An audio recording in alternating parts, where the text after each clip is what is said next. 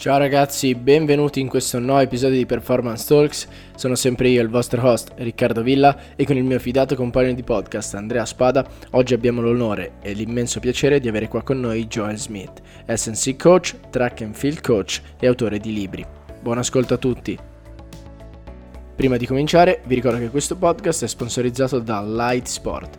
Light è la startup italiana che concettualizza e produce tecnologie innovative per l'allenamento funzionale ed il miglioramento della performance sportiva. Per ulteriori informazioni visitate il sito w w w punto light sport punto com oppure visitate la loro pagina Instagram Light Sport Official.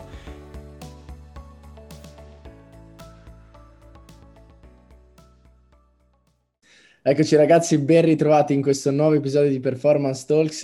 Oggi Andrea, abbiamo l'onore di avere qua con noi Joel Smith. Welcome in our podcast, Joel. Welcome. Thanks for having me, guys. It's a pleasure and uh, an honor for us to have you in our in our podcast. So let's start. Can you please make an introduction about yourself, uh, so our listener will know better who you are and uh, your story, please?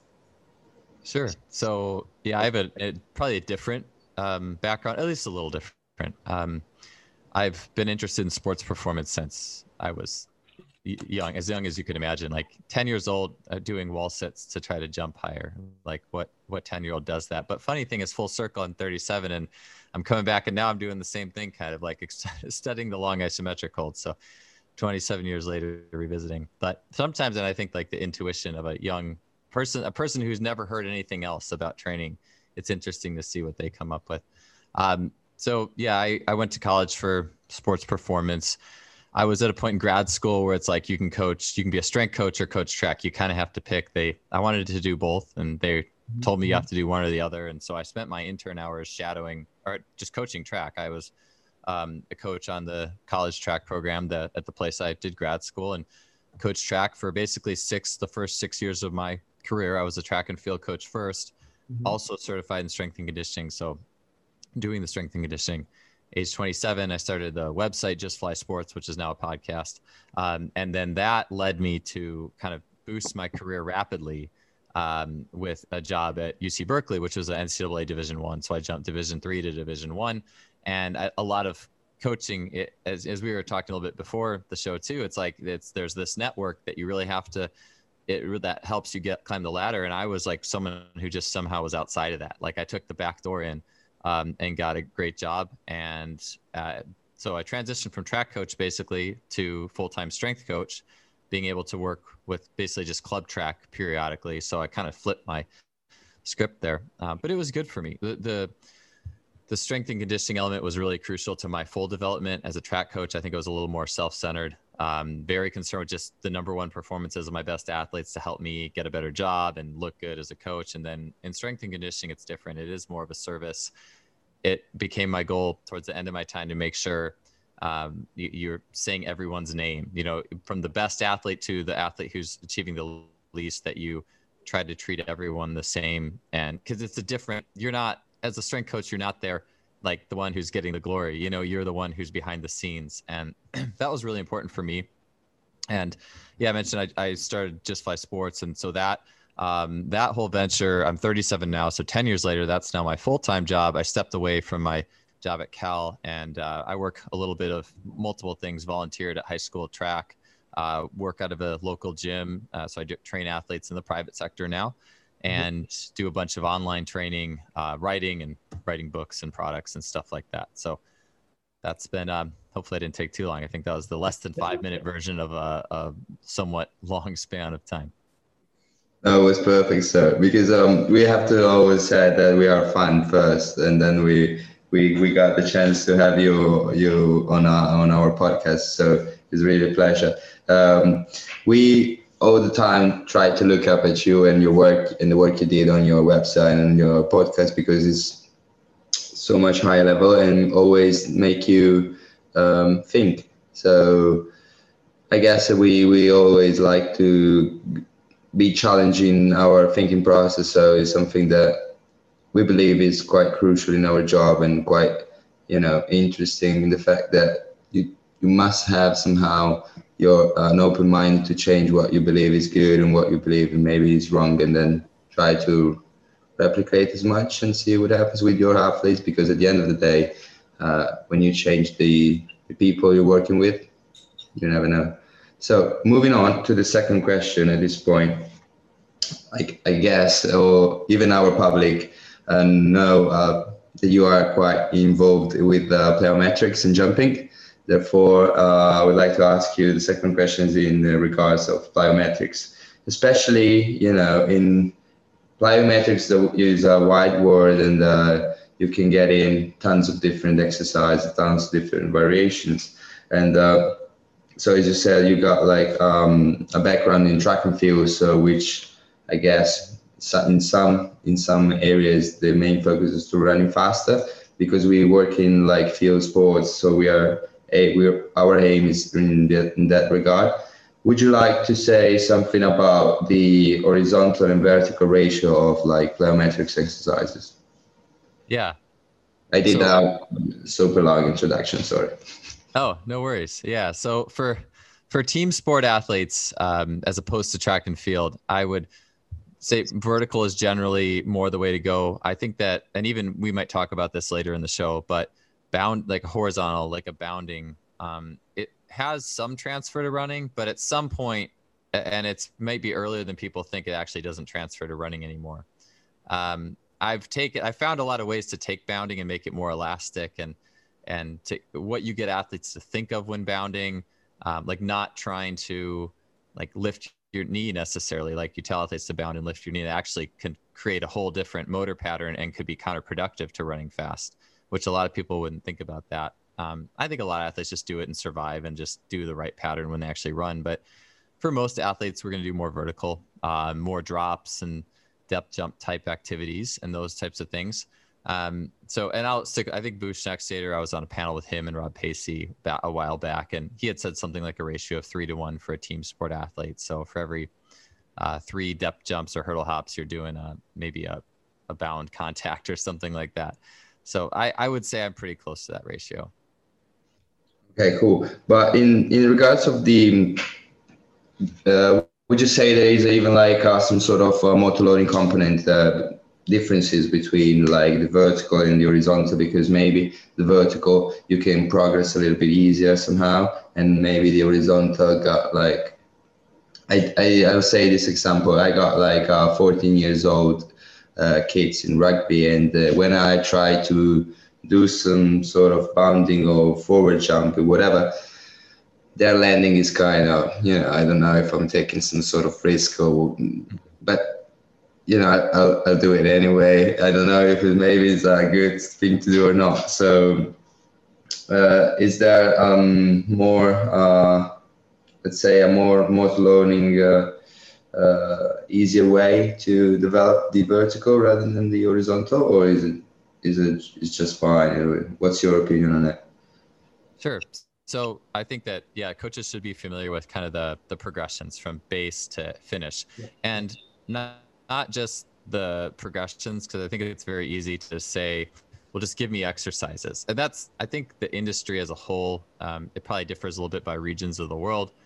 Um, but I know in the United States, and in my experience and watching like what interns were looking for, or a lot of questions I get asked, people want a relatively simple answer. Uh, and then, and I find a lot of what we should teach athletes is really simple movements, and just teach them to feel the movements better, um, versus um, like a bound, like I kind of alluded to a bound. It's like, oh, well, you should be in this position at the end of it. Well, that could screw everything up. So for vertical plyometrics, really it's all um, what's happening at the ankle. And so starting with, and I think a lot of times too, we take for granted just how complex sport movement is, and just how we might say an athlete's bad at a plyometric. We might say they, they're terrible at bounding. Well, you could go watch them play rugby or football, and you're going to see a lot of really complex and intricate movement that by far, the complexity by far exceeds this bounding exercise you're having them do. And then you have to ask, well, why am I putting this exercise in there if everything they're doing on the field is so much more complex and fast and explosive?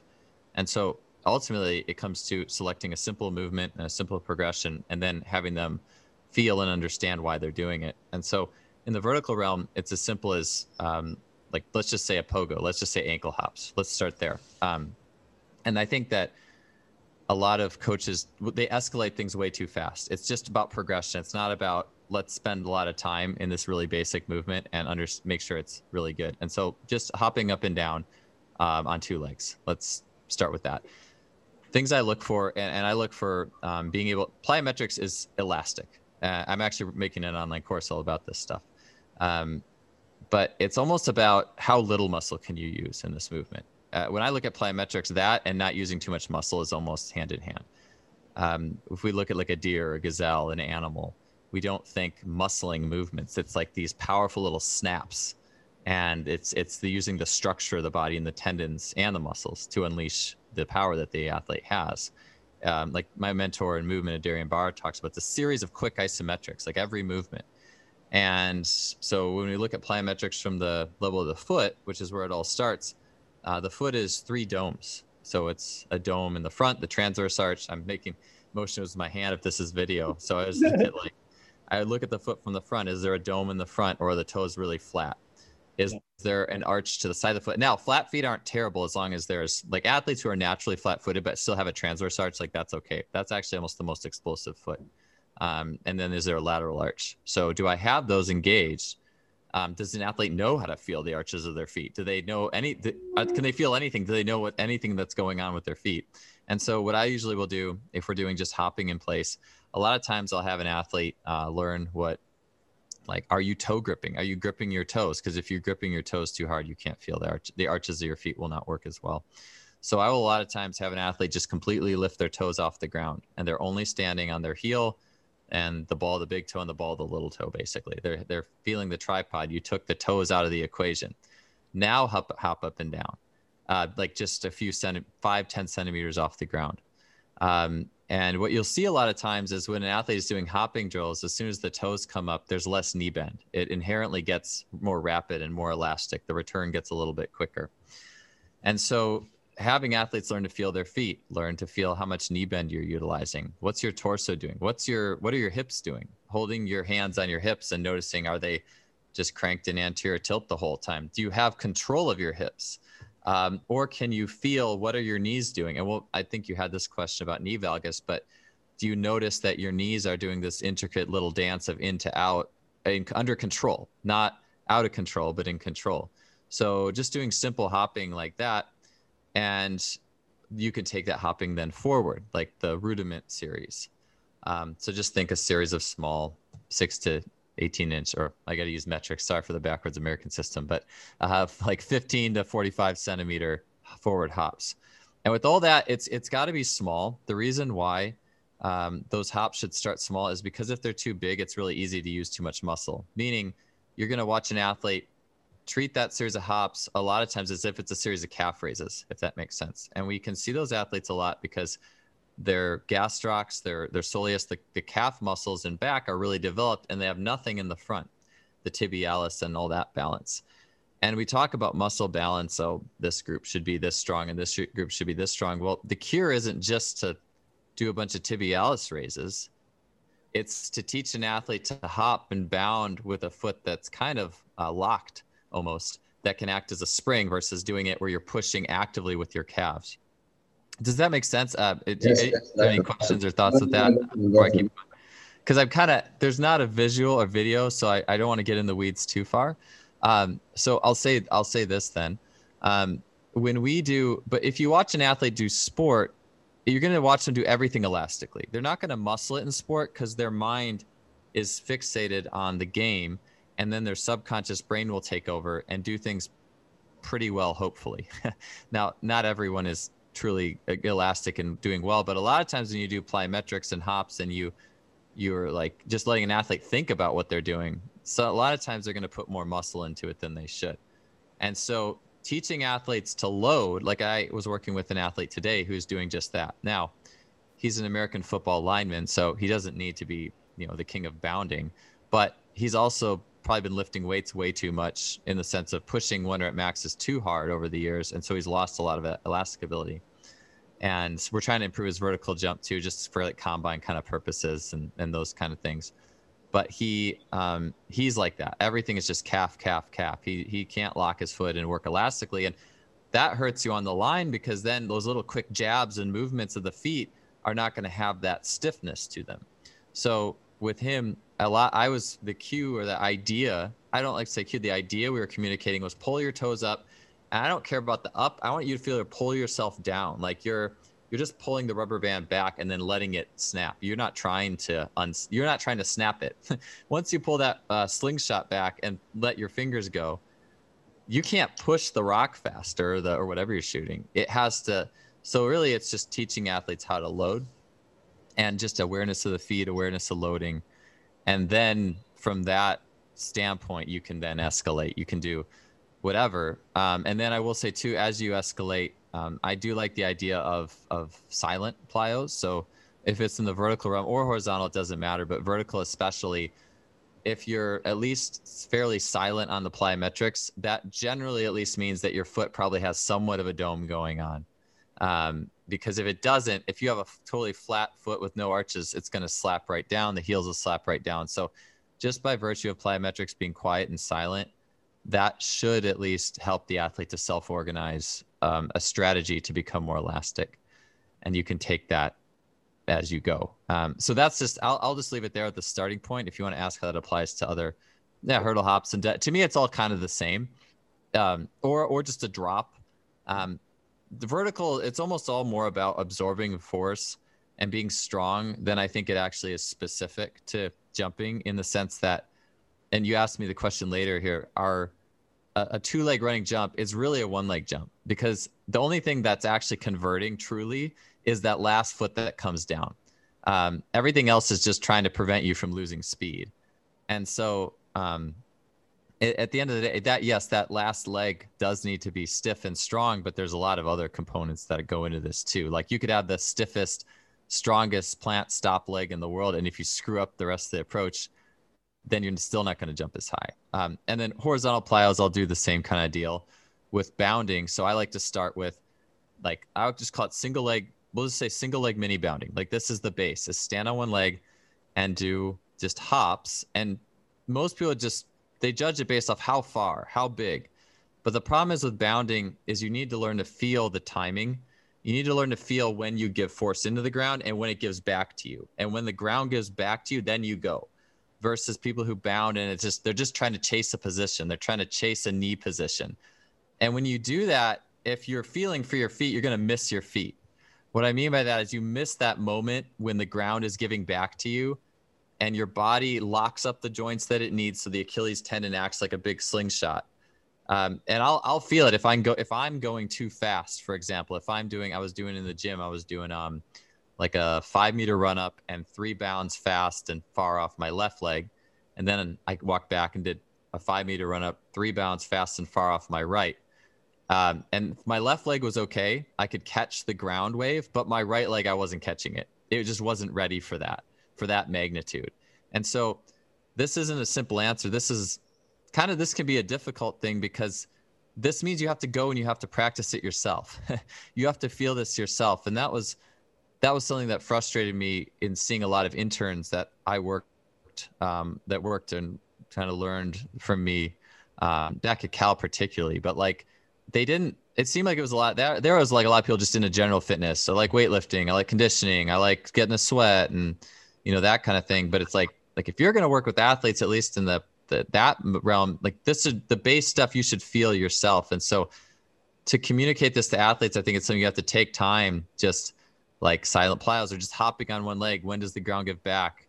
How are my, when did I lose my feet? Um, like bounding, you can do this by just make the bounds progressively farther and farther and farther. Start with maybe bounding a meter and a half each bound. It's nothing, you know. Next, how did you have your feet? Could you feel when the ground gave back and that you rode the timing out? Now try um, two meter bounds. Did you still have your feet? Did you feel the sense when the ground gave back to you? Now try two and a half meters. Did you still have it? What was the point that it dropped out? At that point where it drops out, in my opinion, you're no longer training your body well. Um, and I was a recipient of this through my years, I think, because I stopped playing team sports a lot. I was a track a high jumper, triple jumper. Um, and I I jumped uh, two meters fourteen when I was twenty-one. And then I just did a ton of weightlifting, and my Olympic lifts went up and everything went up throughout my twenties. And I, yeah, I was about the same, but I really didn't get any better. Um, I had more probably horsepower, but I wasn't as elastic. I wasn't actually as fast, I don't think, either. And I think the way I did plyometrics a lot was just about pure distance, just pure magnitude. Everything was about magnitude, how far, how high. And what I neglected, and this is what, when you play sports, you get this automatically a little bit, is that all the little quick timing where the body is, as soon as you're in a sport, all that timing's there. It's all automatic. As soon as you go to plyometrics, just because we get caught up in how far and how we can lose the timing. And so I just think that's a nuance that coaches should always have in their pocket. Um, to take it back though to vertical, the simplest thing you could possibly do is just an altitude drop off a box, and can an athlete absorb it? Yeah. And can they be silent? And can they have a shin angle and a torso angle that are about the same when you land versus like a, sh- a torso that's way over or knees way forward? That's that's the easiest way to not screw up a motor pattern. Um, then you have depth jumps and whatnot, which is great. But um, so without saying too, I know I just talked a lot on that, but at the end of the day, it's about small movements done really well with awareness. And then you build those out because, again, sport is so complex. Athletes do so much in sport that's amazing without us, I think, really seeing exactly what they do. So yeah, just don't over, we just need to not overcoach and really appreciate the basics. So I, I have a question, uh, Joel, but uh, do you progress when, uh, do you trust uh, your athletes? So when an athlete, uh, for example, says, yes, I, I have awareness about my ankle, about my position. So you, you decide to progress, or you have uh, some, like uh, some feedback that you have to, to have? Yeah, so that would be two things. Uh, one is um, letting the athlete, like, so you're just presenting a spectrum. And I like the idea of giving athletes choice and, and giving them a spectrum and basically saying, look, you can go as far as you can. Like, we're going to do bounds, and we'll say we do four rounds of twenty meters. And I just tell them, look, every round you can go further, and it's up to you how far you want to go. And if you feel like you're losing your feet, just stop, you know, and you get, you're going to leave it up to them a little bit. Um, so that would be, that would be an option there. And then the second thing is just being able to observe too, you know, you observe over time. And as you watch those athletes start to go further and further, you're going to start to see the people who are just becoming disconnected. And when you're disconnected too, the compensation is actually more knee drive. Because if you think about it, if your foot mushes and, and squishes, and now you're spending more time on the ground, but you still have to cover distance. How do you do that? Well, think about it, as the foot is mushing and the shin is rolling forward, the, uh, what's happening on the other side of the body? The knee is driving. And so you're actually going to have a situation where you could have a really big knee drive. Um, and so that could be an example. Watch the foot mush down and watch a really big knee drive. Or what you notice happen is you notice the athlete just adopt a pushing, a very pure pushing strategy, where they might not have the foot hit very far in front. It's almost hitting right underneath or almost out the back. And it's just calf push, calf push, calf push. And if you're doing that, you might as well just do a heavy sled sprint. That's going to help you way more than doing calf push bounding.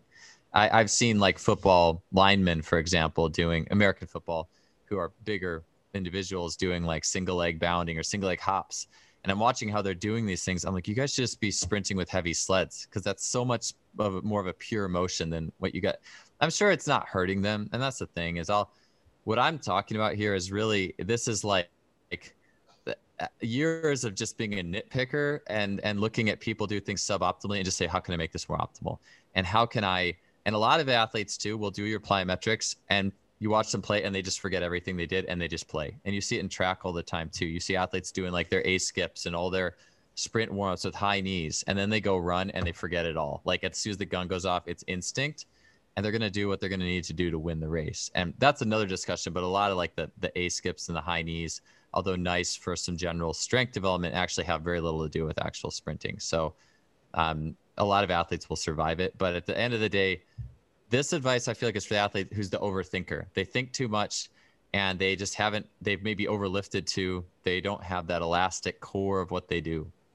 And so I feel like that's a way to get it back and just hopefully maintain it. Okay. Yes, it's a, it's a, it's a, it's a difficult topic, because you never know where exactly, you know, if you have like, a, let's say, for example, fifteen athletes in one session, it's kind of weird. It's kind of difficult to uh, determine which one is completely using the foot rather than just muscle it out, if it does make sense in English. And um, it's difficult to make them realize the importance of it, like being, as you said, elastic and not sloppy, and try to um, get out from that situation, like with muscles, as I said, or like with the uh, power, et cetera. But it's kind of different. It's difficult, sorry. And uh, I guess for what just you said, it's crucial to make them realize that as a strength conditioning coach, probably we have to give them this tool they got in the box, and then when they do the actual sport, um, the sport event, they, we hope that they try to pick pick it up and use it a little bit more. But as you said, like you you you you when you when you see the actual sport performance, you, they completely forget and they just do the job, and they don't think about the fact that, oh, my foot must be on that level or whatever, et cetera. But it's, I guess it's our job to make them realize it. They have to do that stuff. Yeah, I think if you put it in front of them and just give them enough repetitions, uh, it's just creating the environment and letting them learn as they'll learn. And some of the best athletes, I mean, some of the best athletes are almost like the ones who are uncoachable, in the fact that they, I've seen this in swimming and track, like they don't want to learn anything. They just want to go and compete, and they want to, and they find a way to get it done somehow. Um, but I, Alex Fuzz, Alex Fuzz-Kahn, he's up in the U K, high jump coach there, had both of his training D V Ds back in the day. Um, and someone took them. I wish I still had them. I don't think they produce them anymore. It's like Best of British Athletics, and his, all his drills would work short to big. So what he would do is, like, you're going to do like little toe dribbles and then take it into a sprint, little teeny straight leg bounds, and then make them bigger. Like, and I just think it's not, is it going to be perfect? No. But like, is it going to give the athletes a great opportunity to notice what happens as small elastic movements start to get magnitude behind them? Yes. And it's like, this is anything that lets the athlete experience and teach themselves. To me, that's it. Like, you just give it to them enough, and they're going to start figuring stuff out as they go along. And, you know, some will be, you'll get the bell curve. Some people will not be very responsive.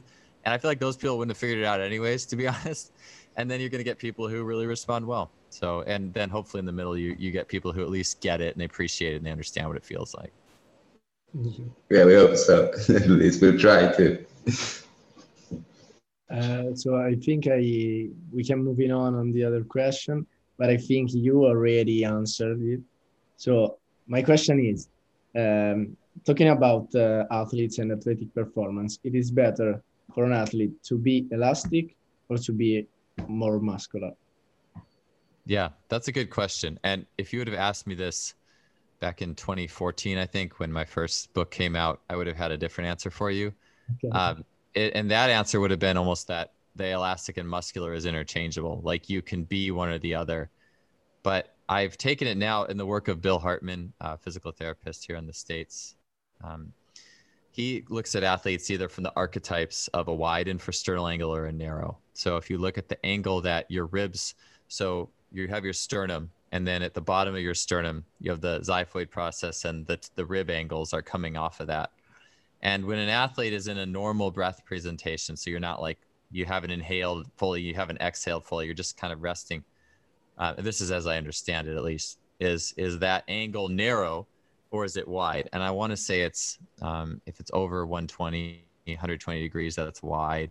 If it's under ninety, it's narrow. I'm not sure where the middle ground goes.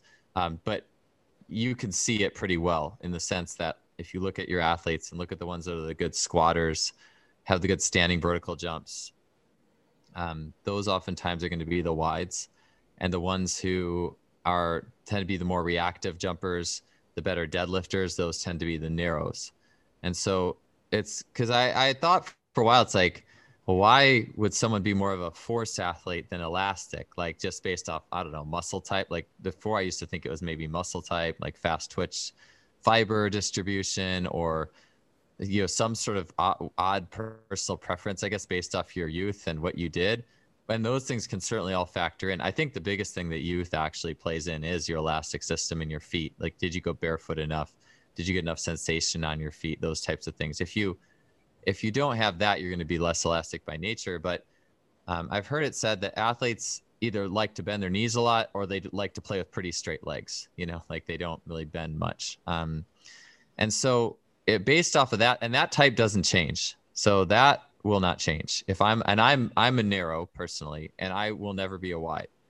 Uh, so therefore I will always be a better deadlifter than squatter. I will always do better when I don't bend my legs very much, when I jump and run and those types of things for the, for the most part. Um, and someone who's, a, and I also can, personally can handle less heavy weightlifting without my shape changing, meaning dumping into more anterior tilt, becoming more compressed anterior to posterior, those things. Narrow elastic athletes with narrow and infrasternal angles are at more risk from a lot of barbell loading from um, a perspective of just being elastically connected, because once you're in anterior pelvic tilt, that kind of can reduce some elastic mechanisms like triple jump. It does for sure, bounding, but uh, I think even being able to utilize the hamstrings and posterior chain, those types of things, it can impact rotation. So uh, you will, you want to be careful with narrows. Every time I've personally done a powerlifting program of any sort, my vertical and my speed are just terrible, like horrible, worse than the average person who would do that kind of thing. Whereas other people can do that stuff and be fine. Like the wide infrasternal angle, that person who's born to squat can squat more. They can handle more heavy compressive loading because that's kind of what they meant to do. So a lot of it I've kind of reverted to, are you a wide or are you a narrow? And I've, I, I was so biased being a narrow I S A elastic over the years that I felt like all the athletes I trained should train like me, which means more speed lifting, um, less, you know, lifting over eighty-five percent one rep max, all that stuff. But if you're wide, you can tolerate more of it. And so I think it's just important to understand that for both archetypes that you come across. But the main differences is uh, is in the regards of like the actual uh, structure of the bone itself, like the, it's just the structure of it, or is like the, the the way the fascia changes due to the, the, the structure? But there, there is like, I, I'm missing this connection between the fact that you got like a more uh, wide base or like more straight base. So this this thing, could you could you you know give me a little bit more explanation, please? Yes. Um, yeah, absolutely. Because yeah, just just saying the angle doesn't do it justice. And I'll say too, I'll try to explain this the best I can. I've probably had about four podcasts that I've done with people who have been down this rabbit hole, and they got less confusing every time. So I'll also say this based off, I'm not, I'm still not an expert at this this stuff, so I can give you the general rundown. But basically, you have um, imagine you have a soccer ball in your rib cage, like that's your that's your pressure. You're also the guts, like the, the intestines and all the viscera, they weigh like forty pounds. And so that's bouncing up and down inside you. And so the way that an athlete can modulate that like bouncing ball with the pelvic floor and the ribs actually is going to have an impact on their movement strategy. So in a nutshell, you have a bouncing soccer ball inside your ribs that's going to dictate how you um, prefer to lift and move and do various athletic movements. Um, so I am a narrow. So what that means is basically I, I, you could say that my pressure works best when I'm a little bit straighter legged. Um, if I drop down, um, I'm also really good at yielding all the way down in the bottom of a squat, but where a narrow struggles to, to really get that pressure going is in that midpoint of a squat. So we all think about that person who really buries a squat deep, they get up just above parallel and they just get stuck and they can't do it. That's not really, I mean, it is a muscle issue, but it's also a pressure issue, meaning that point, that sticking point when they needed the pressure to be the strongest, they weren't able to achieve that because of the pressurization factor. So basically people who are narrow at that like squat, really tough point, just cannot get the pressure that a wide can. So that's why they are not going to really prefer to be in those positions as readily in sport, although their benefit is they can drop into like a deep squat really well. They just aren't like super strong there. So uh, they tend to do better with the pressurization more at a straighter leg type setup. So that's like a deadlift. They might be a good deadlifter because the deadlift, your legs are almost straight already for the most part compared to a squat. And so their pressure is good to go at that point. Um, does that make sense? Yes. Yeah, definitely, definitely, definitely. Okay. So a wide is like they're, the way I look at it, at least this is the vision I get in my head, and I might be butchering this a little bit from a pure what's going on, but the, the general idea I think is correct is that I almost look at the wide as like they're ready to like just compress. They're ready to let that ball, that pressure ball compress when they get to those critical positions in a deeper squat. Um, and they tend to be your physically stronger athletes. Um, if you look at like Olympic weightlifters. Uh, you can tell who's a wide and a narrow. Angus Bradley, who I've had on my show, he's from trainer from Australia, will say you can look at Olympic lifter, like the quad dominant Olympic lifter is uh, the one who kept probably who doesn't like go to the hamstrings away, right away in Olympic pull is almost most certainly a wide. And what you hear out of Olympic lifting circles is if you don't have quads, you can't get quads outside of being like a track cyclist or something. I don't know. But like just through the sport, you won't get quads. But the reason is not the quads. The reason is the pressure management strategies. If I'm a narrow, I'm just going to straighten my legs a lot more. And I'm just not going to go to my quads, so they're not going to grow. Um, so it just depends on, on who you are there. So, uh, yeah, hopefully that, yeah, that... No, no, no, it does make sense. So basically, like, anatomical differentiation uh, dictate the fact that uh, an athlete, a person in general, is more capable of, uh, um, let's say, handle more pressure, uh, intra-abdominal pressure, therefore is way more... let's say it, it relies his performance more on the, let's say, the squat partner or the inch partner, isn't it? Yeah. Yeah. It's just, they can put the pressure in at that. They, they have the gift of being able to pressurize at a, at a squat or be able to pressurize when legs are straighter. Okay. That's, that's really the best way you can probably put it is, do, am I gifted at, you know, tons of pressure when my legs are in a straighter position, which is why I would go to straighter legs. Like, we've all seen the athletes who do cleans and just straighten their legs right away. Probably yeah. That's where they just, they want to go to where they have pressure, you know, even if it's faulty for the, the it's movement. Just like a natural, uh, a natural consequence of like physical constraint that they have to go around it. And then they, they rely more on that part because they feel like they're, they're more natural to it. No, it does make sense. So, so yeah, yeah it's, it's good. Going on, uh, I would like to ask a question about this this topic. So the, the difference with, between elastic and muscular athlete. Uh, when you get, when you have like uh, more muscular athlete, so you tend to change, uh, not change, but you tend to make them do more elastic kind of exercises, or you just go with it because you say, oh, this guy belongs to this area, so it doesn't, you know, it will never utilize that elastic component, so I just go for the muscular one and try to make him as strong as possible because I, I always know they will use it and not use the elastic part. Yeah, that's a good question. And when I wrote Um, my book Vertical Foundations in I think twenty fourteen, I probably had no idea what I was actually, I, I had the elastic and the power, you know, jumper, but I think what I, I don't even know what I wrote about training. I honestly probably need to change it. I could look at it, maybe it's good, but at the end of the day, what you need to do is I just look at it like you have your time period where you're going to work, work on weaknesses. And then, but once you want to be good, it's all strengths. So, and even the weakness building can't um, set you back. So for example, training in narrow, narrow I S A elastic. We all know they usually need to get stronger, right? Like, but for them, especially a narrow getting more barbell strength, like I think back squat, deep back squat max, they're going to have to change their shape to really be good at deep back squatting. Meaning they're going to have to crank more anterior tilt. They're going to have to arch their back. They're going to have to impinge their spine for the most part. It's just not, it's going to be a totally different strategy and it's going to actually shape change them in probably a not so good way.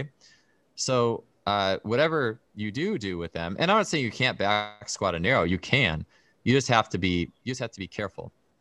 Um, and I'll, I'll say this too, is I, I think that narrow, Dan John, who legendary strength coach here from the States, that said it well a long time ago on my podcast, is he said, if you're not built to squat, you shouldn't be doing under like a ten R M. So basically, if you're not built to squat, and, and Angus would agree, we agreed with this, is basically if you're not built to squat, just don't squat heavy. Because it, it's almost better to squat lighter and rep it out a little bit, because then it's not a heavy enough load to like change your shape, if that makes sense. It's the heavy loads where the narrow is going to really tilt their body in ways that don't work very well for them. So, but all this being said, if you want to emphasize strength for an elastic, because that's their weakness, you can do it. Just make sure it's not like negatively impacting their reactivity, their stride length, you know, their range of motion. So be doing some of these tests as you go to just make sure that you're not digging yourself a hole. And the problem is, is a lot of coaches will do something based off an ideal. And I'm like, it takes one to know one. I mean, I've been the king of ideals. Sometimes I thinking slow and grounded and practically is something that I have to work intentionally on. but I'll see the ideal of, oh, well, we're just strength training now in the off season and it'll pay off later. Well, not if you change the athlete's shape and general pressure strategy and completely like made them a different person. And now they have to like fight their way back. And it, it just doesn't work that way to me. Same thing with, let's say we have a wide uh, and the wide doing like a lot of intense plyometrics with the wide. Um, I've seen this uh, happen. Uh, I trained a, a gold medalist uh, as a strength coach. So it's like, I'm, I'm a small part of that ship going forward. But um, when he would do too much fast stuff in the weight room or plyometrics, his nervous system would like just burn out and he couldn't tolerate it because wides, if I'm giving a wide their weakness, a muscle driven their weakness, which is elastic, a lot of times their elastic system isn't really super well developed. Um, and so if I'm giving them too much joint pounding from all that elastic work, that's going to put their body in threat. They're not going to like it. And their lifts might even go down. Um, in my book, Speed Strength, I highlighted this study. It's one of my favorites. It's, there was two groups that did um, uh, twelve weeks, I think, of training, maybe sixteen, like eight weeks and eight weeks. And the first eight weeks, um, they had basically the first eight weeks, I think they did, um, what was it, like eighty percent and up one rep max lifting. The second eight weeks, they did sixty to eighty percent, some more speed lifts. And what they, what traditional training methodology would tell you would be, well, that's the way to go because you're going heavy to fast. So everybody should get better. That's not what happened. What happened is half of the athletes had their peak uh, R F D or rate of force development during that heavy period. And when they went to the light period, R F D or rate of force development actually got worse for a lot of them. On the other hand, there was a flip-flop in another group where when they were doing the heavy, then they got worse, and then they did the light and got better. So if I had to guess, I would say the people who got better during the heavy were the wides, and the people who got better during the, the fast was the narrows. And I, I would be willing to bet that's the case. I'd be really interested to see that, but that, that's just how we respond. So if I'm training a bunch of people who respond best to light stuff, I just want to be really careful with how much I give them um, when working weaknesses. So for, for the wides, when we're doing weakness stuff, um, to me, actually, a lot of that is, is um, like extreme slows and I S O holds where I'm trying to like push range of motion, because a lot of times wides are actually um, very compressed and they have a hard time elongating. And so we'll do that as well. Um, and then just, yeah. And then you would just start all the low level stuff, the low level hops, the low level bounds. Start at the foot, work the intrinsic foot muscles, and then slowly build out from there. Um, and just try to make sure, just, you know, constantly be testing some of their main markers and make sure you're not blowing the circuits and stuff like that. So start with weaknesses, but within reason. And when they need to be good, you just need to focus on strengths. Perfect. Thank you very much, sir. Uh, I'll go with the third question, Ricky. Do we have, uh... do we have a little bit more time? Well, we yeah, uh, yeah, we're we're good for now. Um, I could do. Let's see. Yeah, we can, we can cover. I think we can cover the last two. We're good. Okay. So um, the fourth question will be uh, in regards of internal rotation. Uh, so my question is: uh, internal rotation, is it dangerous when jumping, when performing any kind of plyos or even sprinting? Because I, I remember I saw um, a presentation of yours and the one even of uh, Chris Corfis uh, about, it was talking more about sprinting and how the internal rotation got, uh, can help you out to produce more force and therefore to prepare yourself a little bit more forward. And um, yes, so if you could uh, explain a little bit if uh, this, you know, dynamic valgus is a bad thing, or we shouldn't just focus too much on the thing of pushing out those knees. Yeah. So this, that's a, that's a really good one. And it, just like the, the plyometrics, like just feeling the vertical, feeling the horizontal, it is something that I think a coach has to develop an eye for. Meaning, well, we'll start with this. The triangle as itself as a structure is an incredibly strong structure, and athletes will take advantage of that in sport. So if they're doing hurdle hops, if they're shooting a jump shot, it's going to happen. The knees have to come in a little bit. And, and even, uh, you could say it could be a relative knees in too, because someone who's kind of bow legged, their knees have to come in too, but they might just come in to the point where they're now in neutral. Uh, so, so that's going to be a big factor too, because like for me personally, like I am very internally rotated just standing here. So my knees, my max internal rotation would be my knees hitting each other and then going even further. Um, and you would see that when someone like myself would do a plyometric. On the other hand, and I posted this on my Instagram channel a while ago, but it was a guy doing like sixty inch hurdle hops. And yeah, I saw it. That's why. Right. Yeah, yeah, so he's already external. And so his in his internal rotation is going to be basically knees basically just facing you. So that you have to understand that that's different for everybody. But what you do need to look at is two things. Is one, it's the foot and then the timing. So with the foot, we want to make sure if an athlete generally has feet that tend to, I would just say overpronate, that collapse excessively, um, that's going to lend to uh, a speed of internal rotation that's faster than what you want. Uh, so, I mean, in reality, it's all about the timing. It's not about did the knees get there. It's about how fast did they get there, and did they get there that coincided with the peak pronation in the jump. So meaning when we pronate in the jump, or when we Uh, have the knees come in to help that elastic transfer to compress and then expand, um, the feet will flatten, the tibia will internally rotate, the femur will internally rotate a little faster. Okay, so there's this cascade. But really what you just want to see is when you when the feet are at their peak, the knees should be at their peak in. So when the feet have maximally flattened or heels everted out to the side, the knees should be about their max. And that's just the dead bottom of a jump for the most part. The problem is, is someone who, when they're starting to reverse it, the knees are still coming in, if that makes sense. Okay. Or, so like, the, or or maybe the knees, I don't know of a situation, I guess this could happen, this could happen, but the knees came out, came in so fast, and then they started, you started to reverse it before you lift it off, but I don't think that would happen. it, I don't actually know if that physically could happen. What you would see, though, is the knees, the athletes trying to reverse it, they're trying to extend the hips, and the knees are still having that travel. And then the feet oftentimes might end up real far out to the sides or something like that. So it's more the timing. And then you'll also see like bilateral timing issues sometimes too. One knee stays in longer than the other, something like that.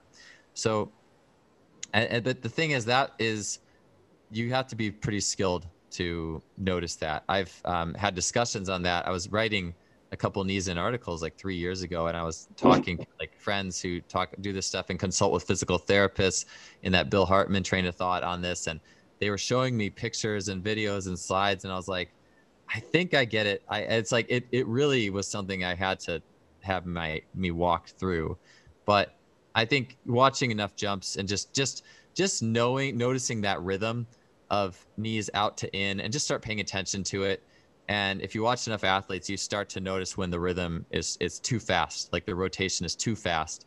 And I, and you could say too that where you're not in control of it, like you aren't having that pressurized return where everything's snapping hard the other way. You know what I'm saying? It's like for every action, there's a reaction. So there should be an ease in, but there should be an equal everything going the other way. Um, and if you don't have an equal everything going the other way, you know pressure was not managed and the force has got to go somewhere. So it could be the knee or, you know, the lower leg or something like that. Got you. Thank you. Because this, this, I, I mean, I imagine even for you that, that in the past they always say, you know, push your knees out, but we, without any kind of consciousness thinking behind it, it's like just push it out, and then maybe it's good, maybe it's not. So this is a, a, I saw your post. Uh, I have to be honest. I saw it. I saw it. And I was thrilled about it because it was something that it might be a game changer if you think that maybe this a little bit uh, the internal rotation and then the absolute consequence, the, yes, sorry, I don't know the, the words, but consequence, external rotation is crucial for generating more power and therefore to have like, uh, as you said, like uh, a faster and a more uh, important snap in that, in that sense. And then the athlete can actually jump higher. That so, yes, thank you, thank you, sir. It was was really good. Moving on at, at this point, uh, so we just said that basically this internal rotation must be, be must arrive before, in the sense that there is a limit in the internal rotation and must be the same as the external rotation, right? So it might happen even when uh, when an athlete is sprinting, because there's kind of like, what do you think about it?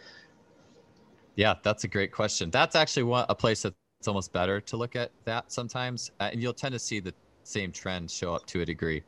Um, in sprinting, everything's just tighter and faster. So in jumping, you have a longer contact time. So that means you're going to have more knees in, relatively speaking. You're going to have a bigger magnitudes of things happening. In jumping, everything's, or sprinting, everything's coming at you faster.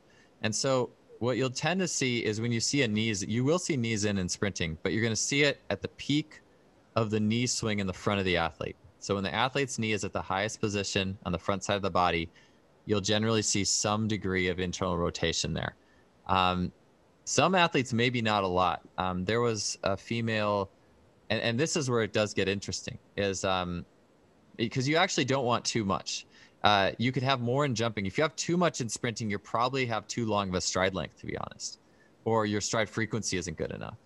And it was a female, Anna Steiner, or Abby Steiner, Abby Steiner. She, um, junior at University of Kentucky, ran the indoor N C double A record in the two hundred meter dash, and not a great starter, but once she gets up and running, she's incredible. Um, and if you watch her compared to the girls next to her, she doesn't have nearly the internal rotation at the top of the stride, but she also has a really unique stride pattern with a little higher frequency where she has like this asymmetrical spiraling action that I don't think, I guarantee no one coached her to do. And asymmetry develops, generates momentum.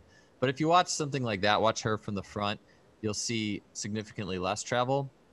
But I mean, generally, you're going to have a little bit. So it's, it's, it's a spectrum, uh, but you would have less than jumping. Okay, perfect. Thank you. Ricky, vado io, vai tu. Uh, so uh, let's let's handle the last question, the fifth question, because I already saw, as, as I said before, I, I was looking a lot at your your uh, Instagram page and your, your website, and the last thing that I would like to ask you is that I saw this this, this really good post and make got me thinking, like, probably I was we were always wrong, or I was always wrong. Are two leg jumps really on two legs, or it's just one big leg, one just one leg that produces the, the actual jump, and the other one is just, I don't know how to say, it's just the cliff. Uh, I don't know how to say in yeah, English. I, I know what you're. I know what you're saying. Um, yes, so that's a good. I mean, I would say it's it's for the most part it's a one leg jump. Um, the So in a, and it's really interesting to see, I think in the last ten years, and outside of volleyball, at least, you watch like the dunk, professional dunkers, it's really gotten to a very largely the guys off two legs are the guys getting up the highest. I don't think it would have been like that twenty years ago, um, for the most part, at least from what I've seen. And so it's almost like the skill of two leg jumping has just improved as a whole on some level. And what you see in some of those guys who really, really are getting up off two legs is, and this this fits with the asymmetry. I was mentioning the asymmetrical sprinting is one side of the body uh, gives and the other takes, or one part of the body compresses and the other part expands. So every movement we do, one side is compressing, one side is expanding. And so, except for, I guess, a standing vertical jump, anything that's, but that's not really like sport as much. It's, you know, we always are moving and we're always, or you could think of a, a pitcher throwing a baseball or a a football or whatever, or handball, you know, probably handball more popular over there, but like you have one arm is drawing close to the body and it's creating compression. And then the other, the hand that's throwing is expanding towards the target. So this being said, uh, when you are doing a two leg vertical jump, you're not the, not the second to last leg that's kind of pushing is the uh, compressing leg. So that's compressing everything into the expanding plant leg, and that expanding plant leg, part of the expansion means I'm um, I'm rigid and I don't like to be compressed. So think about, we want that rigid last step, right? So it's almost a compression going into expansion. And when you watch some of these really good athletes, you'll actually see that last plant leg, it actually will internally rotate a little bit uh, to put itself in this more advantageous position to be a lever. Um, and so a, a pretty rigid one. And I know in volleyball, you see that big time. You'll see people internally rotate that, yeah. that foot till it's perpendicular or parallel to the net. Like, I mean, I mean, they are really blocking off. They are hard blocking off all that speed. And so, I mean, that's where, that's where I think most of the force goes. Everything with the foot that's coming down second to last is really just helping to shuttle speed onto that last foot without losing it, and it probably, you know, gives you a little push. But even what you see in that second to last foot is you watch the foot come down and you see the heel come up as the knee is coming forward. Like it's, it's a speed lever throwing speed into the, the stiff leg, if that makes sense. And so if you were to see that heel not come up very fast, maybe then it would be a true kind of slower, both legs pushing equally type setup. But I don't know, maybe it's seventy thirty in terms of what's actually getting projected, but it's just about not slowing down. It's running two leg jumps are just about not slowing down and using compression and expansion effectively. Perfect. So basically, I, I don't know how to, uh, I'm missing the words in English, but yes. Uh, so you got like your, the last step, you stiff on the ground, and then you generate uh, some sort of lever that push you up, like, right? Is that, is that what uh, kind of makes sense? And then the, the, the last leg is like swinging and just contribute a little bit less in the outcome of the jump.